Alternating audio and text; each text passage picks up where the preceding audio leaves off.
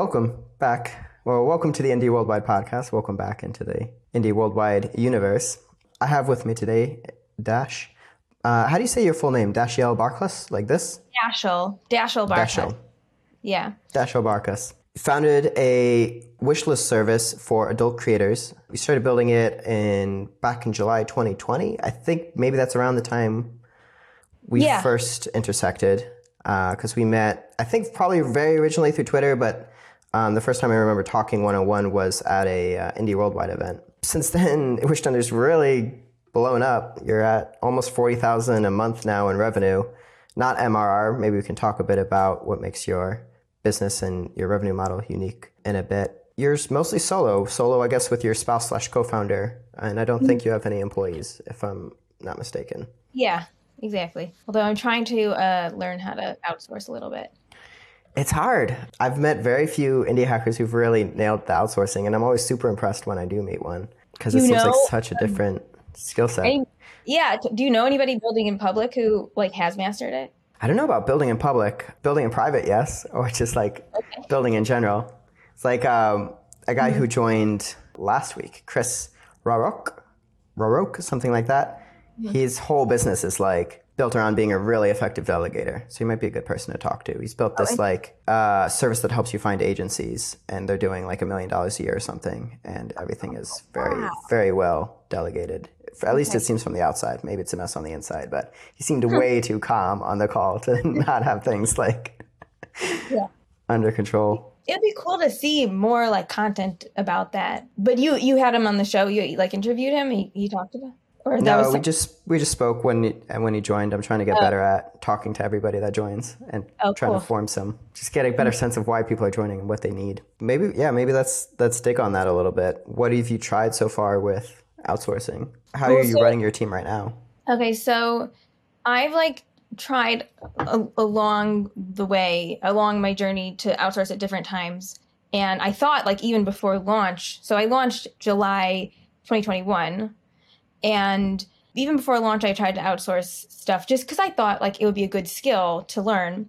And my first attempt with that was really hard. I went on Fiverr. I asked somebody if they were interested in building part of what I'm doing, and they wanted me basically to scratch my whole code and start all over again. Knife in the heart. What is that? No. Look at my code. They just were oh, you shouldn't build this in React. You should build this in React and Node is what I use. But they're that doesn't scale, and you should use Django. And I didn't really know a lot, and I didn't know what Django was so much. I mean, I've heard of it, and I don't, I'm very new, and I was oh my God, are they right? I was I didn't know what to do, because this is somebody, I'm going to somebody who seems more experienced than me, and they're telling me I'm doing everything wrong. So that, I asked a bunch of people, what do you think of this? And they were no, that person is just wanting to, they don't want to do work in a code base that they don't know, and they want. So that's hard when you're outsourcing, and especially if you're I think a lot of indie hackers maybe are in a similar position to me, where they're not super, super great at coding. Either they're self-taught, or, if you're good at coding, but you're also good at marketing. So you're not maybe as knowledgeable in coding as somebody who you're going to go to hire. So when that person tells you something, it's hard to know what they're saying, what to listen to. And that was my first experience. So luckily I didn't go with them, because that would have taken me forever then and then I'd have to learn Django, because then I'd have to put the rest in it. So that was my first attempt, did not go well. And then I tried again. Recently I've been starting more, and I've been asking a lot of people how they outsource, and it turns out that a lot of indie hackers don't outsource, or they've tried and it's been a failure. But we're making all this money, and I want to use it to offload some of my work. I don't more time, but it's just a skill that's really hard to figure out. I did succeed a little bit in the last month. So I learned from a lot of other indie hackers that it's very hard to outsource hard things, problems that you are having difficulty solving. So, which is basically the problems that I want to outsource. I want to So it's like, if you're having a mysterious bug that you don't know if it's coming from your database, you don't know if it's coming from your backend server or what, like that's going to be really hard for somebody to come in and fix for you. Because you have to give, like, I can't see any way around not giving, it seems like you have to give them like your login to all these things because it could be anywhere, you know? Like if this is like somebody called it like an infrastructure problem, like you have to trust somebody. So it's very difficult. So what a lot of people told me is like, you have to find things that like are easy for you and just outsource those things you already know, which is, I wish that you could outsource the hard things though. That's what I want to do. Yeah. Like I think that's when I outsource something, my goal is to find somebody who can do it better than I could have done it in the first place. Right. Like one, I don't want to be doing the work, but then two, I want it to get done better than I can do it. I want someone who's really good at that one thing to do it. I think it might just come down to budget. Like, if you have enough budget to pay someone well, then you can get someone who's really good, right? But if not, then it becomes a lot harder. That's where I'm at now, where I like don't have budgets for paying people, so I have to convince people based on like other reasons. Yeah. Like something they want to learn or something they want to do. Well, yeah, and then there's the trust issue, right? So like I have a good amount of cash flow that I can use to pay somebody, and I just haven't found somebody that I would like to use someone that was like recommended to me so that I could trust them. And I haven't found anyone who's been recommended to me or like somebody who has a mutual connection that knows the stack that I know. But I've been sort of experimenting with people volunteering on the code. And that's helped me also just learn how to, like, I've never really used Git that way or GitHub that way with more than one person. So that's been kind of educational for me. And this month I did some outsourcing. I also outsourced an email thing. So it was like setting up these things on your email that make it you not go to spam, basically. So yeah, all that like DMARC, SPF stuff. Yeah. I outsourced that. So that was like the first person I hired ever, or whatever. Is that hiring if you outsource something? I guess so. Yeah. I'd say it's still hiring. It's just not a full-time hire. Yeah. So that was what I've been experimenting with it. Oh, and then I've experimented on CodeMentor, went badly. Upwork, sort of bad. Yeah.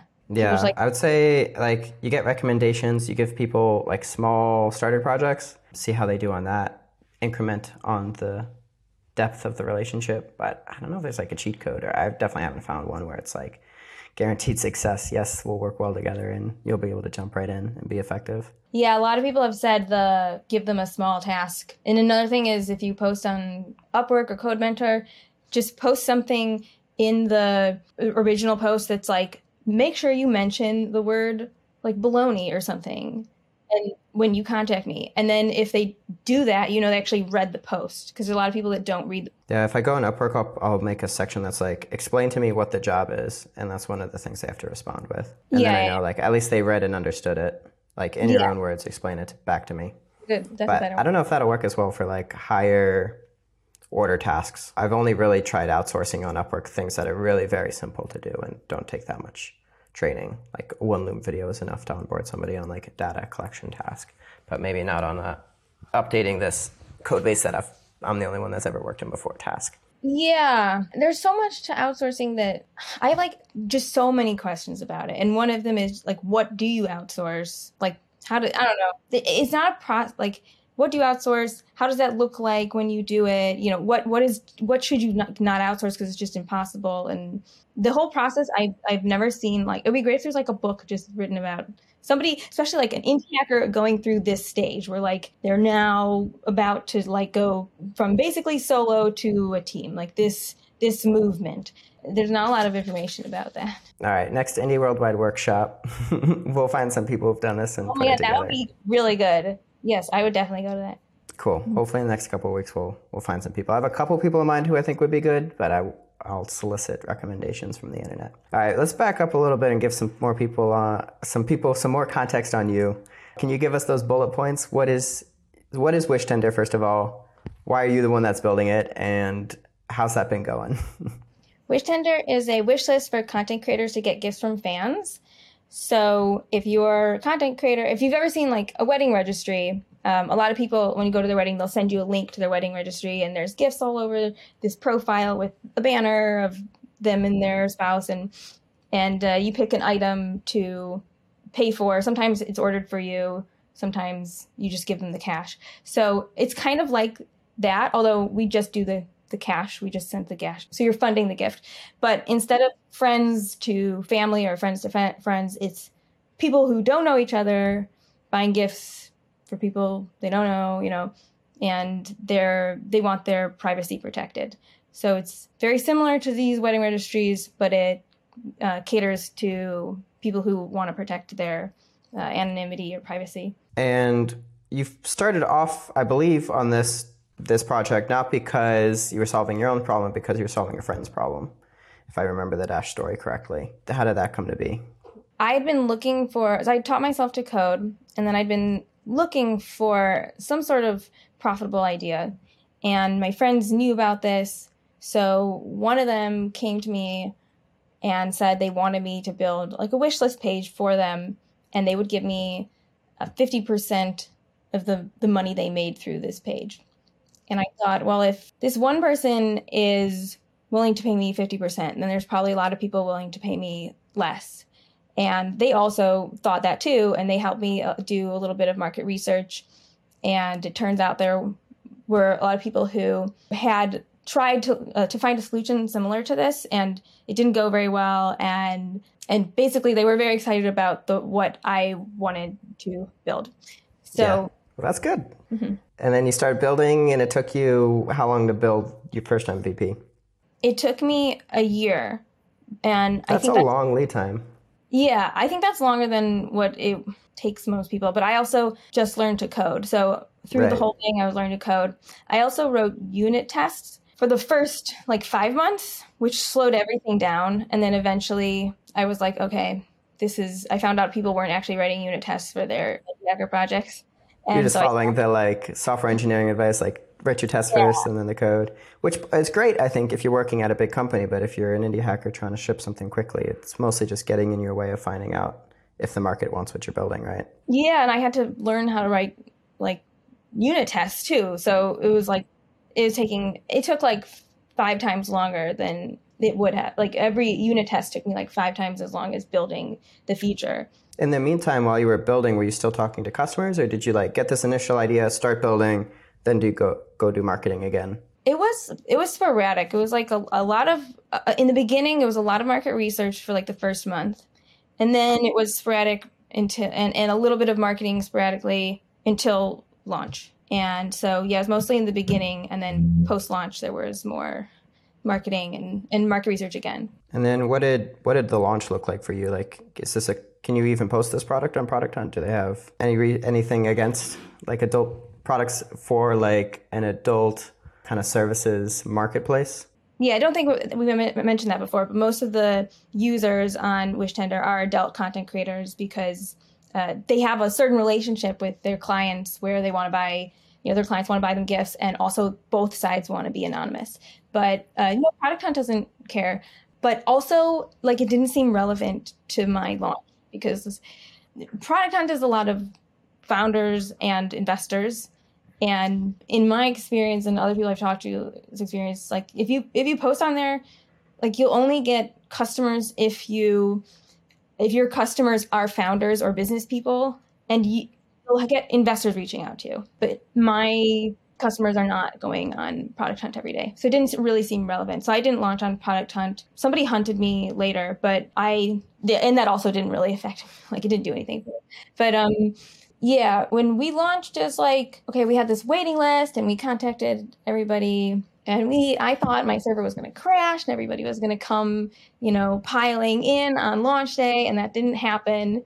And instead, it took I think people who signed up, but they were maybe no longer interested, or they were maybe wrong about how interested they were. We probably didn't ask really great market research questions, and people will tell you they want to use something and they actually don't when it comes down to it. So it really just took, several months of just DMing people, posting on Twitter, and just getting people to pull them in and try the app. So how big was that initial launch list? Do you remember? I think it was just 66 people or something like that. Okay. 66 people you launched to. Of those, how many signed up? Maybe 6? Maybe like probably like one or something. Like one. Okay. So a crazy successful launch right out the gate, launched to 66 people, got one sign up, but you didn't give up yet. You kept going, you kept grinding. And I think like this is something most people run into. They launch, even if they do launch on a big platform, typically it doesn't go anywhere because they don't have anybody paying attention yet. And the like dirty secret of like Product Hunt or getting attention on Twitter is that it's much easier to get attention once you already have people that care. Mm. It's really hard to do the cold start and like launch. Oh yeah. To nobody.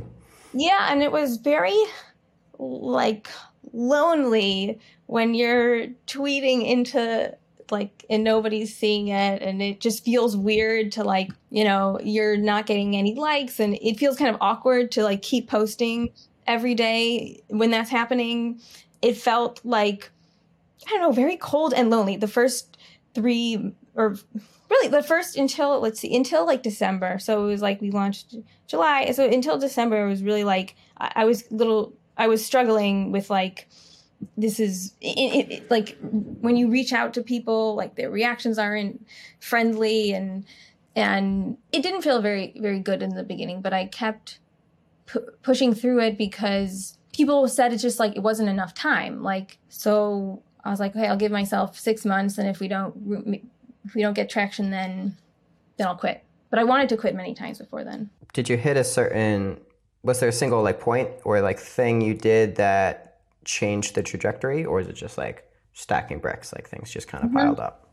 Yeah, so there were several moments where we like got into a new market and that boosted us up. That happened after we already had some traction. But from when we launched to December, I think what happened in December was it was the holidays and people were looking for wish lists. So that helped. But really, it wasn't just like that wouldn't have just happened if we hadn't put on all this work until that time. There were several very small, like there were several even evangelists who I think, you know, just a few people posting like, oh, Wishtender is so great. Somebody's going to see that when they search, you know, oh, what is this Wishtender? Like, even if it's just like 5 posts like that, it's still validating. And all that work we did up until December left like a little bit of those crumbs. So I think we had like some reputation, because if somebody needed help, like I would get on a video call with them and like help them. So which is unusual for like this kind of product where the profit per customer is really, really low. You don't get on call usually, but because we did stuff like that, we had a lot of people who were just very supportive of the business, who gave a good helped our reputation. Does that make sense? Yeah, I mean, there's something to be said just for sticking around. That really builds trust, you know? Like, it's hard to, like, there's something exciting about a brand new product, but there's kind of an awkward period between a brand new product and having trust, you know? So it's like, for the few months after your launch, you're this new project that just launched, that has no reputation, that people have no reason to trust you're actually going to stick around and like fulfill your promises and still be something they can use a year from now.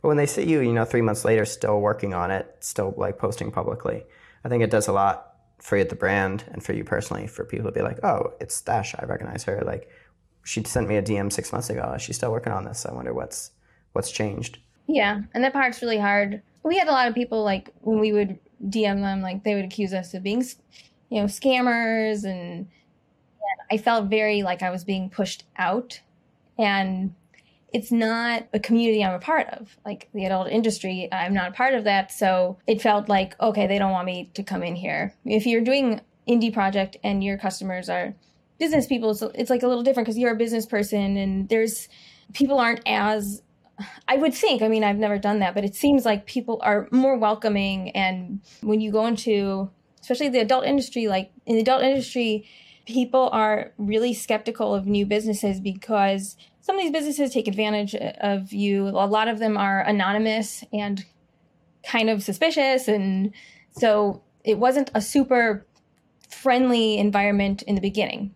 But once we stayed around and like you said, like proved that we were in this for a long time, people started to really appreciate that. And now it's like a super friendly community. So it's made like this total 180. How have you been reaching out to people? Is it, so you mentioned Twitter DMs. Has it been Twitter DMs 100% all the way through? Have you tried any other marketing channels?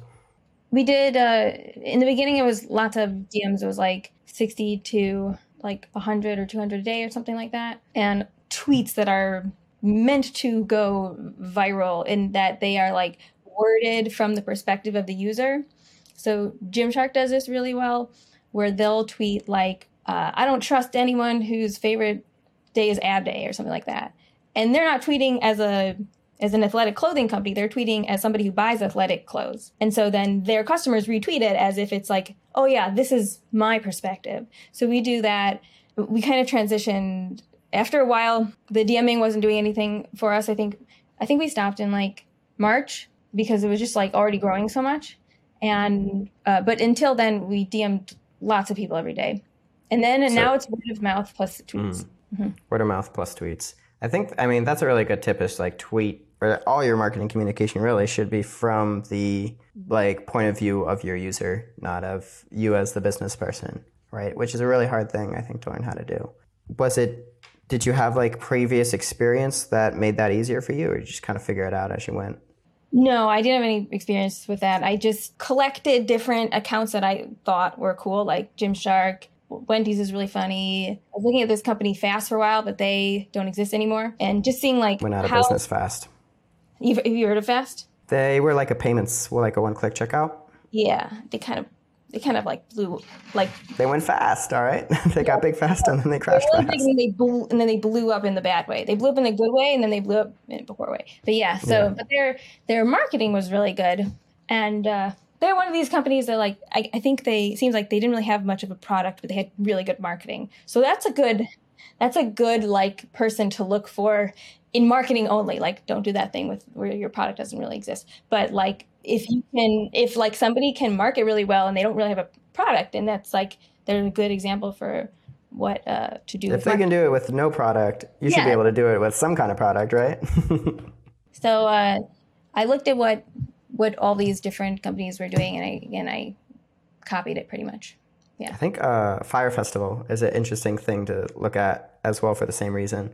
Like, I don't know if you remember when they did this, like they were going to this island and they really hyped it up and everyone came and it was like, you know, apocalyptic and like there's nowhere to use the bathroom, there's nothing to eat, everyone was miserable. And it's like you can definitely learn from the hype part of that. It's like, all right, if you're building a real thing, like study what these people who are selling just like snake oil manage to pull off. Yeah. Learn what works for them, apply it to your thing that's real, and then you have both things. Yeah, exactly. The hype and the product. Yeah. I think same with Elizabeth Holmes. Is that her name? Mm-hmm. Like, she also... Theranos. Yeah. Theranos, yeah. Yeah. I like to look at like how she presented herself. Although like it was a little strange, but like there seemed to be something about how she presented herself that made people trust her. But she was super... untrustworthy. So now if you can present yourself in a trustworthy way and also be trustworthy, then you'll do well. Yeah. I don't know. Maybe this is like the kind of neuroatypical way of viewing business is like, okay, here's how you're supposed to present yourself to be trustworthy. Here's how you're supposed to like build cool products. Let me learn these skills individually and then present myself as a trustworthy person with a good product.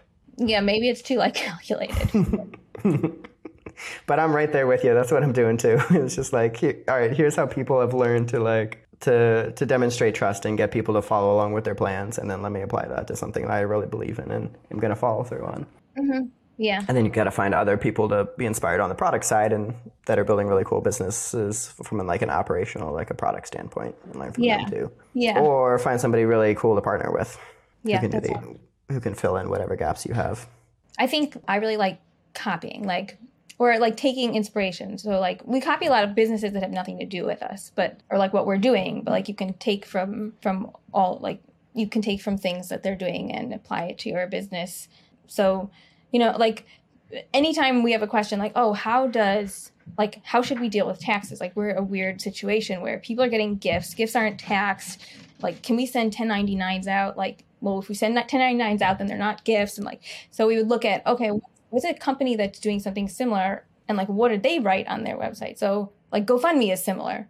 So we just look at GoFundMe and like they're not a wish list, but they have the same, that kind of structure where people are getting donations and they're not paying taxes on it. So just take from that. So my business is sort of a Frankenstein of a lot of different things that other businesses are doing and doing well. Copying is super underrated. Like you don't have to be an original with everything you do. In fact, like, especially with taxes and stuff, you really don't want to be original. Yeah. You want to copy what's working. Yeah, you don't want to be too creative. You need to do one thing that's original really well. That's your core of your business. Everything else, like, can be copied, outsourced, delegated, because it's not the core of what you're offering, you know? No one cares that you have a really unique way of paying taxes, except for the IRS, which will be mad at that.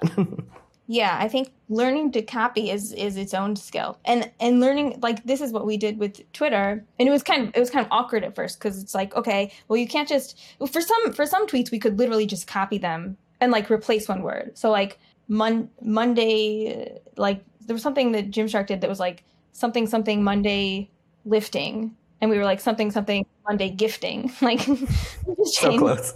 Yeah. I call that copying the wrapping paper, but not the present, you know? You find a really pretty wrapping paper that people, you know, a presentation people really like, and then inside the box you put your thing instead of their thing. Mm-hmm. Didn't you do that enough times? You do it with the copying the wrapping paper enough times, and then you don't even like need to look at the gifts that the other person is wrapping, and you like learned it yourself. So you like copied the style, and now it's a part of you, and so now it's like it's much more natural to write tweets, and we don't really always have to like look at other examples. But you know, if you copy enough, you like learn it. You know, same with like you could do that with UI. If you copy UI enough, you now know the tricks to like making a good UI. You've like learned it through copying. I don't know if it was Hemingway or what author this was. Some authors said that let's assume it was Hemingway. They like typed out the full novel of somebody that they really liked in order just to get the sense of what it felt like to write a really good novel, right? Then they internalized that ability and used it in their own style to write The Old Man and the Sea or whoever it was and whatever their amazing book was, right? But I think there's a lot to be said for, you know, just like blatantly stealing shit, stealing style, not substance, until you figure out your own style and like develop it. And it comes in, you know, it gets processed, and eventually it starts to come out as original and unique and in your own voice. Mm. At the beginning, though, it's really hard to know what people will vibe with and, like, what will get you the attention that you need to even start to get enough feedback to learn what your style is in the first place. Yeah. It helps to follow your ideal user, too. One of the things we made a mistake with in the beginning was, like, a lot of really hip accounts will do everything in lowercase. So we did all our tweets in lowercase, and we would get, this reduced the amount of people who would retweet, because our specific target market never, if they're writing a tweet and they write the word me or I or mine or something like that, it's like always capitalized, because a lot of them are in this like subset of adult world where they're like dominatrixes or something like that. So like they are really important. So everything can be lowercase, but me, my, always has to be uppercase. So copying these other companies where everything was lowercase would get less retweets. And eventually we followed all these people who were in our target market, and it's like, oh, they're all capitalizing me, my. So now we capitalize everything like that. So you got to make sure, you got to read the room as well. That's really interesting. Mm-hmm. All right. So I want to dig in maybe a little bit into the user base of Wishtender. So it's focused on the adult creators, like people buying them gifts. Is that 100% or is it like 90% of your creators? Adult creators, it's like pretty much it's like, I would say it's like 99. Like there's like a few really random accounts that are not adult, including me. And I do get gifts. Are you surprised when you see them? Is it like grandma who didn't realize what it was for and she signs up and you're like, that's nice. Yeah, I've seen one time like a teacher signed up and they did not like there's no problem with you. There's nothing like inherently adult about the site. But I guess, you know, our branding is a sort of adult. So this teacher signed up, was like really excited about it, and then deleted her account and blocked us. Like she got like, what? She got a little flustered. Yeah. Like if you go to wishtender.com, I'm looking at it right now. It doesn't look super, like, it looks pretty vanilla at the face of it. It looks like just like a gift receiving service. Until you look like, okay, like the main example there is all for Goddess. So like, okay, like if I would assume that's like a dominatrix or some kind of adult creator, but like I could kind of see you just kind of skimming over that. If you're really paying attention, like, wow, two-way anonymity, that's interesting. That's one of the main features that they're highlighting. Like there's definitely clues about who's it really for, but I could also see someone just stumbling in. So you get that 99% who know what the site is for and are using it as intended.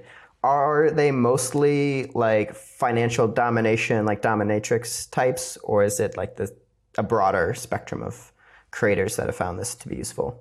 It's mostly FINDOM, which I didn't know what that was until I made Wishtender, and I never heard that word. Maybe we could get a quick definition for the uninformed. Yeah, so FINDOM, financial domination, is this, I get like it's a kink where people enjoy buying things for people and giving their money to people. So that would be the sub side. That's the submissive, likes buying things. And the dom, the dominant, receives the things. So these people often are never naked. The dominants, like they're not like what you would think of a typical adult content creator. They may have an OnlyFans, but they may sit there and with their clothes on and just say kind of sassy things. Maybe they'll say, like, usually the most nasty you'll get is like in what they say, but they don't usually take their clothes off. A lot of times they'll dress like kind of sexy, but it's all about the money is what like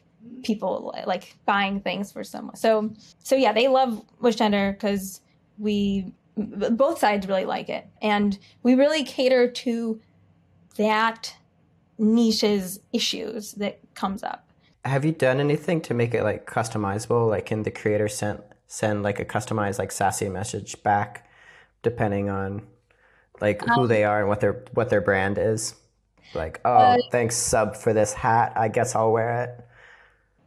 So right now, like, there's not really anything to customize so much at the moment, but I've kind of thought about like building things into the site that kind of help that, like the sassiness. And people have told us like, oh, we should change. We have like a suggested tweet, and it was like, you can buy me a gift, and people were like, it should say you have to buy me a gift. Like, buy me a gift, which is actually you can't say that in Finland or something like that. So we had to remove that so our Finnish users could. There's something about Finland, you cannot tell somebody to buy you a gift for legal reasons. Like it's not a gift.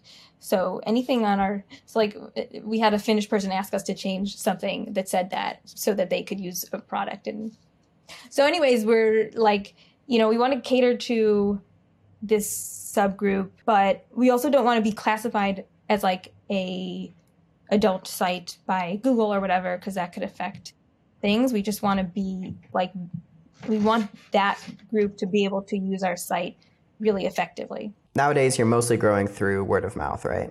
And most of your customers are these like FINDOM creators. Have you figured out like where FINDOMs are hanging out, and if you found any way to kind of embed your product more into those communities where they already are? Yeah, like a lot of them are on Twitter. They're not on Instagram so much. And I think it's because it's really hard to do anything like mildly adult on Instagram. Like we get flagged for nudity on Instagram when we do a screenshot of our app, because like maybe we tagged OnlyFans in there so that people who use OnlyFans will find us. And then Instagram just like assumes there's a naked person in that picture. So they're like, you must be driving traffic to your OnlyFans. Why else would you be tagging OnlyFans? Yeah. What's weird is that we often do a human review. You can appeal for a human review, and the human will confirm that there's nudity in the picture. So okay. I'm not really sure what's going on at Instagram. But yeah, Instagram and TikTok is similar too. Like they are very sensitive to anything you say. So Twitter has been good for us. And likewise, it's also good for our users. They also experience the same thing when they're on Instagram or TikTok, and which happens to work out really well because I was really familiar with Twitter already. Yeah. So you kind of just lucked out there. Yeah. Have you considered going to like any trade shows or anything at this point? Yeah, but I don't know if my target market will be there, because I think people at trade shows they'll do a lot more in-person, I don't know, in-person domination or something, which isn't really our target market because they don't, they're not as concerned about their privacy because they're taking more risks. And, you know, so our target is like online people, you know, mostly users who are in the online world and not probably not going to trade shows. Although it may be, there may be a crossover, but also just hasn't lined up that there's been a trade show where we were or something like that. Yeah. I could see other like horizontal markets for you to move into too. Like I've heard some really crazy, scary stories about like Japanese pop stars being stalked and their fans figuring out where they are from like a reflection in their eyeball and things like that. Oh like, yeah. So I feel like, but they have the same thing where they want people to be able to buy them things and like they like make money from their fans in like a direct way. So I wonder if there isn't like other groups of people who have this same desire, both for getting people to buy them things and also protecting their identity and making it really hard for people to figure out where they actually hang out and live. We had a competitor that started out really similar to us, and then they transitioned into Twitch streamers. But I think it's somewhat difficult to keep an adult market and transition to another non-adult market, because the non-adult market, it may get turned off by your branding, and the adult market will get turned off if you stop doing adult branding, because they're like, we made you all this money and you like threw us away for a new market. And so it may be difficult, but like, I don't know. The other thing is like, if you're on Wishtender, some people may not want to be associated with the leaderboard. We have a leaderboard, and the top of the leaderboard is all adult people. All right, now I got to find this leaderboard. Can I see it without having an account? Yeah. Leaderboard. So on the top, there's a little star icon. Oh, okay. There we go. So the top 0.01%, how much are those like top 1% making? So let me think. I would say around $20,000 or $30,000 a month or something. I have to look. But I remember like one was tweeting, one of the times that somebody was on the top 1 month, it was like they were tweeting all what they were getting that day. And I think they got up to $20,000 in one day. So I think in the whole month, they maybe did like 30,000 or something like that. And is that just through Wishtender, or is that like all their income? That's just through Wishtender. They make more on other things. So they're making it. So it's interesting to see, too, the top three are all men. I would have guessed they would be women. We've got Alpha Aesthetic, Alpha God, and the Bicep King at numbers 1, 2, and 3. Yeah. So they're doing really good. So if the top 1% is making, I guess, is that the tippy top, which you said is around like $20,000, $30,000? Yeah, and it might be, I'm going off what they've publicly said. Like, I think it was Alpha Aesthetic had said publicly, like, that I think he was the person, is it Alpha Aesthetic 8? Yeah, Alpha Aesthetic 8. I think he posted like he made $20,000 in one day. And then he was still making the rest of the month too. But it's usually like a big jump. They'll do like a big jump in one day, and then it's a little quiet other times. But I think so. I think yeah, the top is like 20, maybe 40,000, somewhere in that range. Yeah. All right, so I'm looking at Alpha Aesthetic 8, the top creator on the platform, his wish list. So you can buy him a coffee, breakfast, dinner. You can just send him cash, get like massages, cleaning service. Interesting. Do you give any? Do you have any data on like what kind of gifts convert really well? No, that would be interesting, but I don't have any data on that. When I look at the next guy, Alpha Alex, he's got a much wider selection of things, like specific items he wants. He's like, oh, I want like these gloves. I want like a bottle of Dom Perignon. I'm not sure how to say it. He wants a bottle of champagne. He wants a Spotify subscription. And like prices range a lot too. So now I'm looking at the next couple down. Interesting. And so I'm looking at Goddess Blaze, the first woman on the wish list, number 4. She's got some that are like specific to particular creators. It's like, this one's for you, Jay. And I'm guessing Jay is like the first name of a person. Oh, like something like, oh, Jay, you, I put this on here for you to buy. I haven't seen that. Well, that's cool. Yeah, but it looks like people are using this in really creative ways. And then some of the accounts are anonymous, and so that means they don't want to be on the leaderboard. Right. A lot of times they do, but they don't realize they're anonymous. Is it opt-in to be on the leaderboard? Yeah. Gotcha. It seems like the for their target market, which is people who want to spend money, that there's probably like some virtuous cycle there, right? Like if they're going up the leaderboard, same as people will be like, oh, I'm top 1% of like OnlyFans or whatever. Some people like, they choose someone that they really want to support, right? And then they're encouraged to buy even more in order to see their creator go up. Yeah, and the creators will ask too. They'll be like get me to the top. I mean, usually like in this niche, they'll word it like top 8. That's pathetic. Get me to top 3 or something like that. So. Right. Do you have any, like, have you found that the DOMs, like the FINDOMs that are posting, are they also watching other people's feeds? So like, would a DOM find out about Wishtender through like another DOM's like materials? Oh yeah, yeah. They'll like, it's very shareable. You know, you can share when you post an item. You can share your whole wish list. Like we put little share buttons everywhere. You can share when you received an item. So, and then people want to share so that their fans buy them gifts. And because of that, it's like very word of mouth, and people just find out about it and from other DOMs, and then the other DOMs sign up. Yeah. Gotcha. So you've kind of leaned into the word of mouth and done some things to make it even easier. Yeah. Oh, this is interesting too. So in the top like 10 is where you see most of the men. So there's a lot of anonymous accounts. Maybe there's more men that are anonymous, but once you get out of the top few, so the top 3 are all men, but as I go down from there, it's almost all women from there on out. Like there's maybe a couple other guys on the leaderboard overall. That's interesting. Yeah, I think that makes sense. We had influx of like very big, what they call alphas, which are like the guy version of DOMs. We had an influx of like very big alphas join, and yeah, they do. I guess they do really well, but there's less of them. Yeah.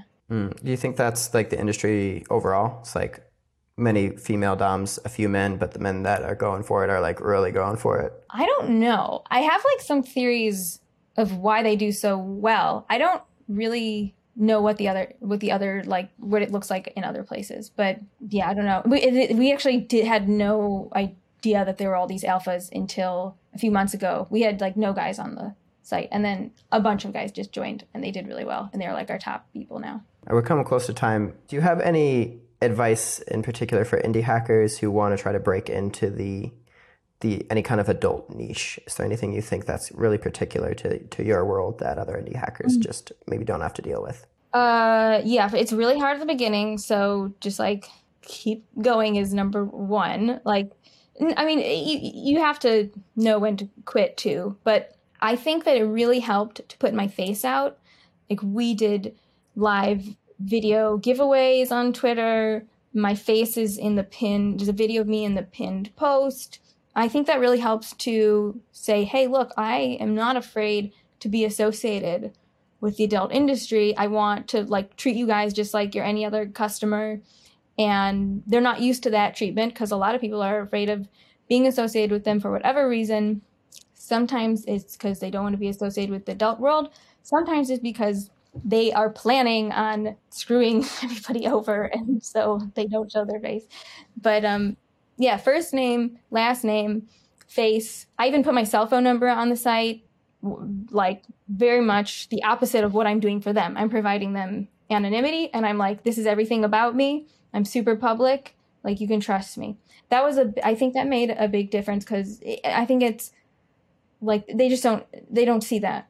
Nice. How about so you didn't quit, you kept going. Did you set for yourself an idea of like, all right, well, you set a time limit to yourself, right? Like 6 months, and then you're going to quit if you don't hit like ramen profitability, right? If you're trying to break into the adult industry, then go full non-anonymous, and it'll help you stand out. Yeah. You're maybe one of the only wholesome builders of services for adult creators. Like we often hear about like the founders of like really big services almost always seem to be really skeezy people, you know, whereas you seem to have built a service around your personality, which is like actually very wholesome and stands out. It's maybe like your secret sauce for kind of sticking out in the industry. And sometimes the reason that the sites are run by anonymous founders is because they're actually the founders from site before that went skeezy. How about what are things that you see that So if somebody's searching for an idea to build right now, do you see any open problems that you think somebody should solve, ideally an indie hacker and not another scam artist? I mean, everybody in the adult world is always complaining about payment processing. You know, I don't know. That sounds like a hard problem to solve, though. And there's always someone coming in trying to solve that problem. You know, to be like the Stripe for adult, and like we're not really adult. Like we can use Stripe because we're just doing gifts, but we market to adult. But like if you wanted to do an actual adult site, yeah, like everyone's always complaining about payment processors, and I don't think that's something really you could do without funding. But I don't know, because I do know some people who are trying to do it. But I think like what enabled me to do Wishtender was looking at those problems and saying, like, how can I get around that as an indie hacker and provide a tool that helps SWs, sex workers. So like I realized, okay, if they're just getting gifts, they don't need to pay these huge fees. So let me just like cater this to them in a way to be like, hey, this is how you can get regular fees and make money. And like, I'm going to tell you every step of the way what to do. I'm going to build a product that's going to help you do that. So that I feel like I don't know if I'm explaining that well, but does that make sense? Yeah, well, I think it goes back to what you said before, of like, you're treating them like a normal customer, not like somebody that needs to be held at arm's length.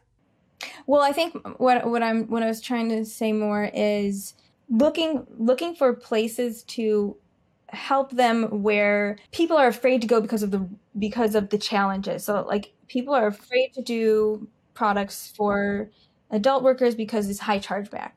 So I thought, okay, I'm going to make Wishtender be really hard to charge back. And now there's this product that they can make money on, and it's like beneficial to them, and it works for an indie hacker. Does that more make sense? Yeah. What did you do to make it really hard to charge back? A lot of it is in our terms. If you're buying a gift for somebody, there's not going to be a lot of reasons that like a bank is going to accept that you can charge back a gift. The other thing is like our security settings, like our 3DS settings.